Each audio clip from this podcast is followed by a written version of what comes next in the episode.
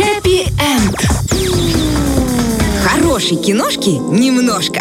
Ой, множко, ой, множко. Мы тут уже, знаете, что происходит за эфиром? Мы говорим: Катя, пожалуйста, зачем ты нам сейчас это рассказываешь? Ну, пожалуйста, вот смотри, птичка полетела. Ну, пожалуйста, замолчи, расскажи об этом в эфире. Ну, не надо. Она говорит: у меня столько всего, что мы должны сегодня сделать эфир в 2 раза дольше и длиннее. Да, Катя Ницше, привет, дорогая. Доброе утро. Наш киноэксперт, наш кинокритик, наша копилочка классных фильмов. Что сегодня? Сегодня мы будем погружаться в мир Уитни Хьюстон и будем с ней танцевать, потому что фильм так называется «Уитни Хьюстон. Потанцуйте со мной». Это байопик. Байопик — это история жизни, да, как биографическая драма, которая вышла в декабре 2022 года. То есть фильм свежий.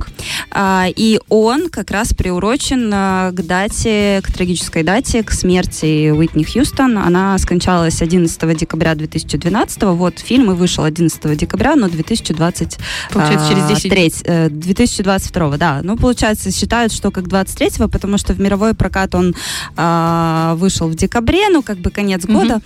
В общем, да, такая была годовщина, и создатели решили именно приурочить к этой дате. Потому что картина о легендарной просто певице, и мы как раз вместе с фильмом проследим ее путь становления и превращения вот в эту как раз поп-звезду, да, и кумира, и лучшего голоса своего поколения, потому что это действительно было так. В основе, я сразу скажу, что в основе этого фильма лежат мемуары родственников и близких ей людей. То есть можно сказать, что есть такие субъективные, да, моменты восприятия именно вот тех, кто был с ней знаком. То есть не лично, да, как она это чувствовала, как она это видела, а то, как это вот происходило, так скажем, со стороны, но из очень близкого окружения. Потому что с момента смерти Уитни Хьюстон сняли уже 4 фильма. Причем 2 игровых и 2 документальных. Но они все были основаны на общеизвестных фактах. А тут мы погружаемся в более такие личные истории приближенных людей.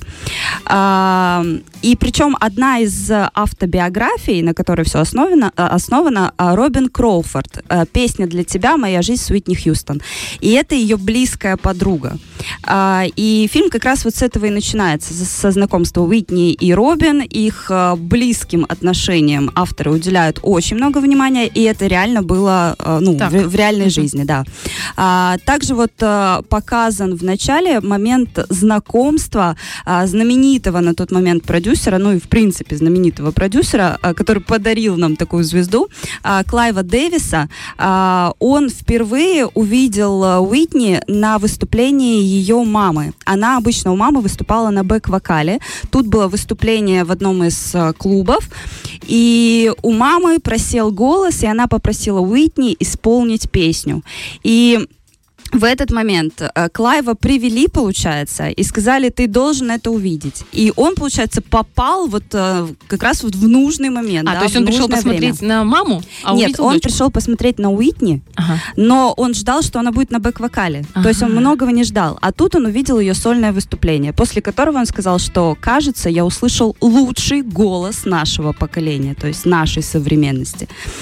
И, к слову, самого вот этого Дэвиса играет один из любимейших моих актеров. Это Стэнли Туччи. Это дизайнер из «Дьявол носит Прада», если вы помните. Знаменитый актер, у него всегда прекрасные роли. И шикарная лысина. А вот саму Хьюстон сыграла Наоми Акки. Актриса не знаменитая в большом кино. Можно сказать, что это ее первая ключевая роль в большом кино, потому что до этого она играла только в сериалах и какие-то такие второстепенные роли. Смотрите, как фартануло, девочки. Круто. Да. Какой взлет, да, будет?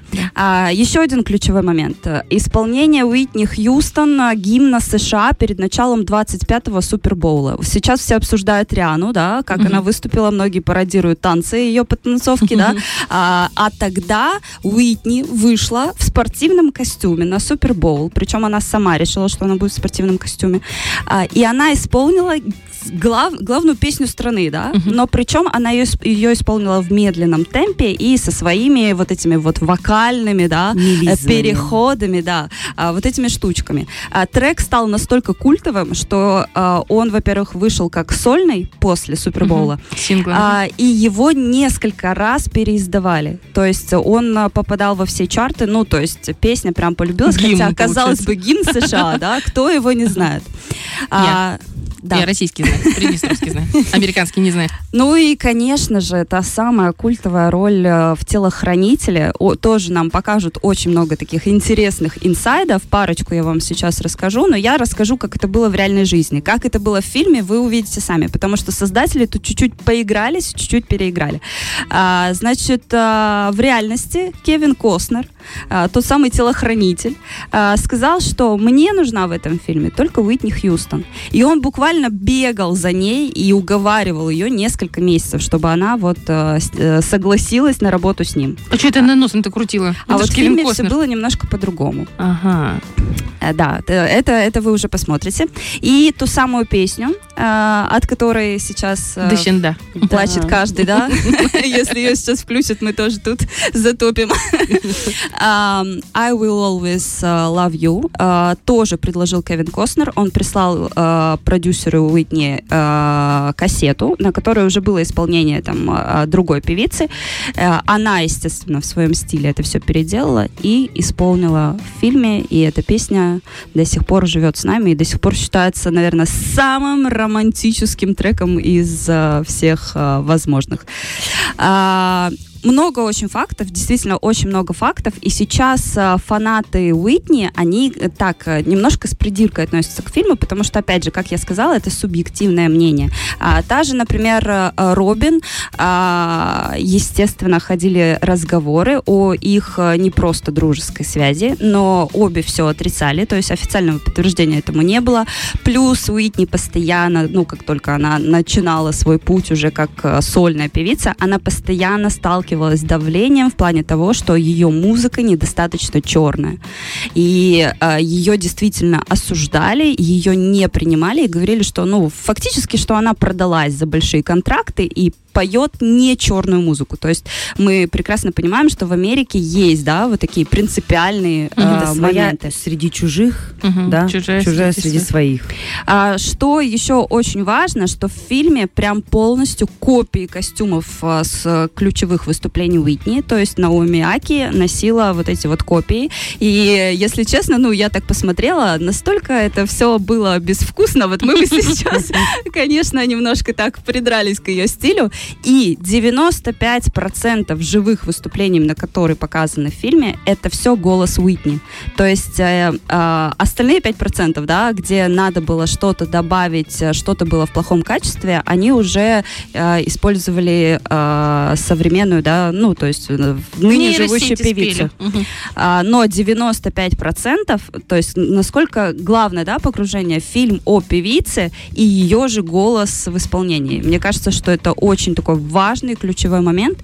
Ну и в общем про фильм расскажу вот свое впечатление, потому что оно очень свежее. Фильм яркий, фильм такой очень как бы мотивирующий, да, при этом он затрагивает какие-то важные для самой Уитни моменты, отражает ее вот эту жизнь по ключевым этапам, да, становления.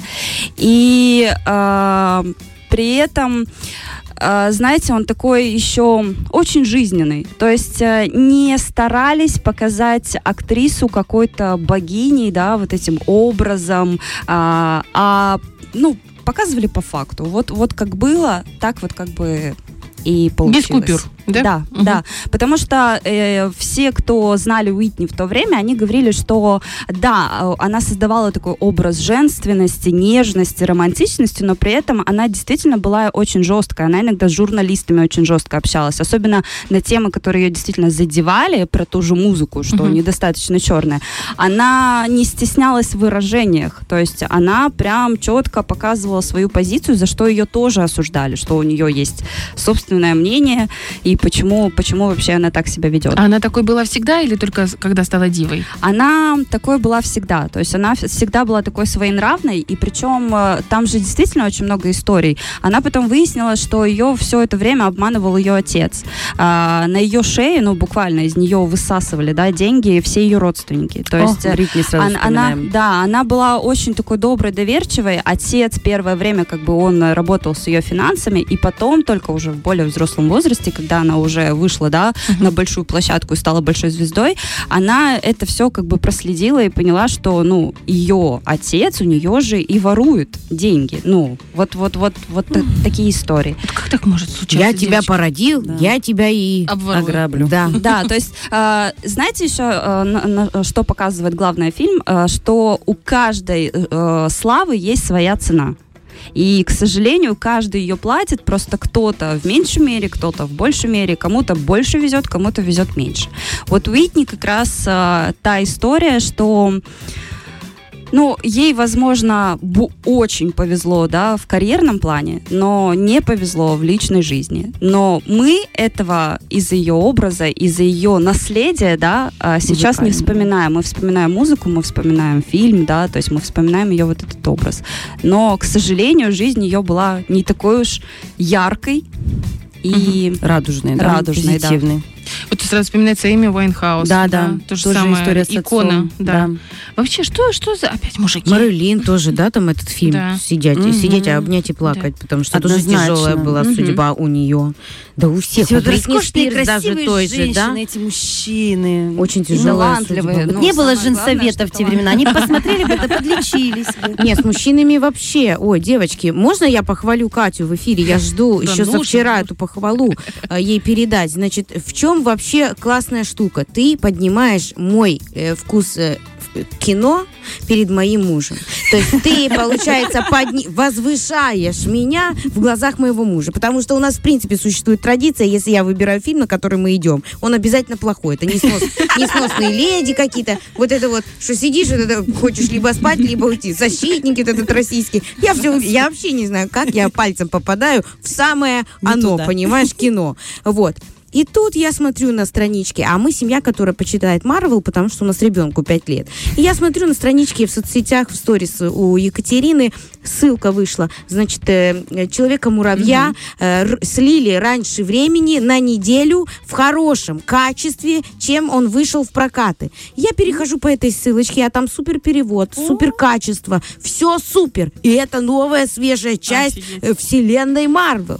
Ну, я, короче, беру эту ссылочку, кидаю. Молча кидаю вообще. Я говорю, смотри, слили материальчик.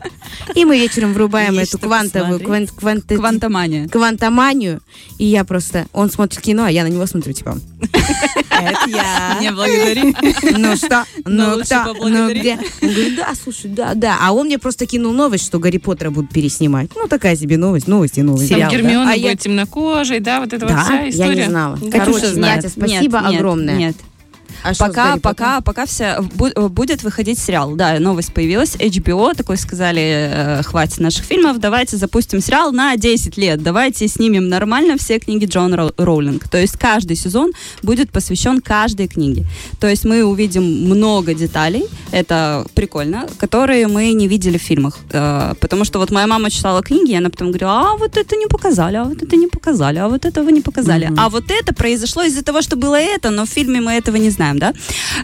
Но, с другой стороны, да, будет полностью новый актерский состав. Это очень сложно перевод. Непонятно, да. Непонятно, как в нашем сознании заменить уже любимых, уже известных не одного, актеров. А там все любимые. Всех, там да. Все актеры были на своем месте. Тот же, да все. Снэк где такого Снэка его найти? Еще вот кто сможет сыграть, правда? Насчет всей вот этой, конечно, повестки о том, что сейчас следует толерантности, ничего не понятно, но продюсером все-таки будет сама Джоан Роулинг.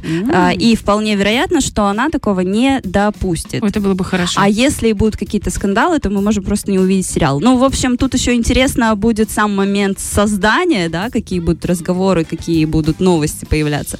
Ну и, конечно, сериал, да. Удивительно, что ее допустили после всех этих скандальных реакций на ее адекватные слова, вот скажем так, что ее допустили. Будем надеяться на здравый смысл, который еще остался где-то там в съемочных группах на Западе. Там, а мы всегда в здравом уме и рассудке, потому что мы женсовет. Который готовится печь куличи. Спасибо тебе большое. Вот ты как изюминка в том куличике, понимаешь? В конце, вот в пятницу, вот даже не знаю, цукатик. Виртута, это хорошо. Виртута, это хорошо. Да. Спасибо тебе большое за твои советы, киносоветы. Обязательно посмотрю. Невероятно это. Я думаю, что каждый из тех, кто слушал сегодняшний эфир, очень хочется и послушать эту песню «Дычин». Да, я обожаю ее. Фреш на первом.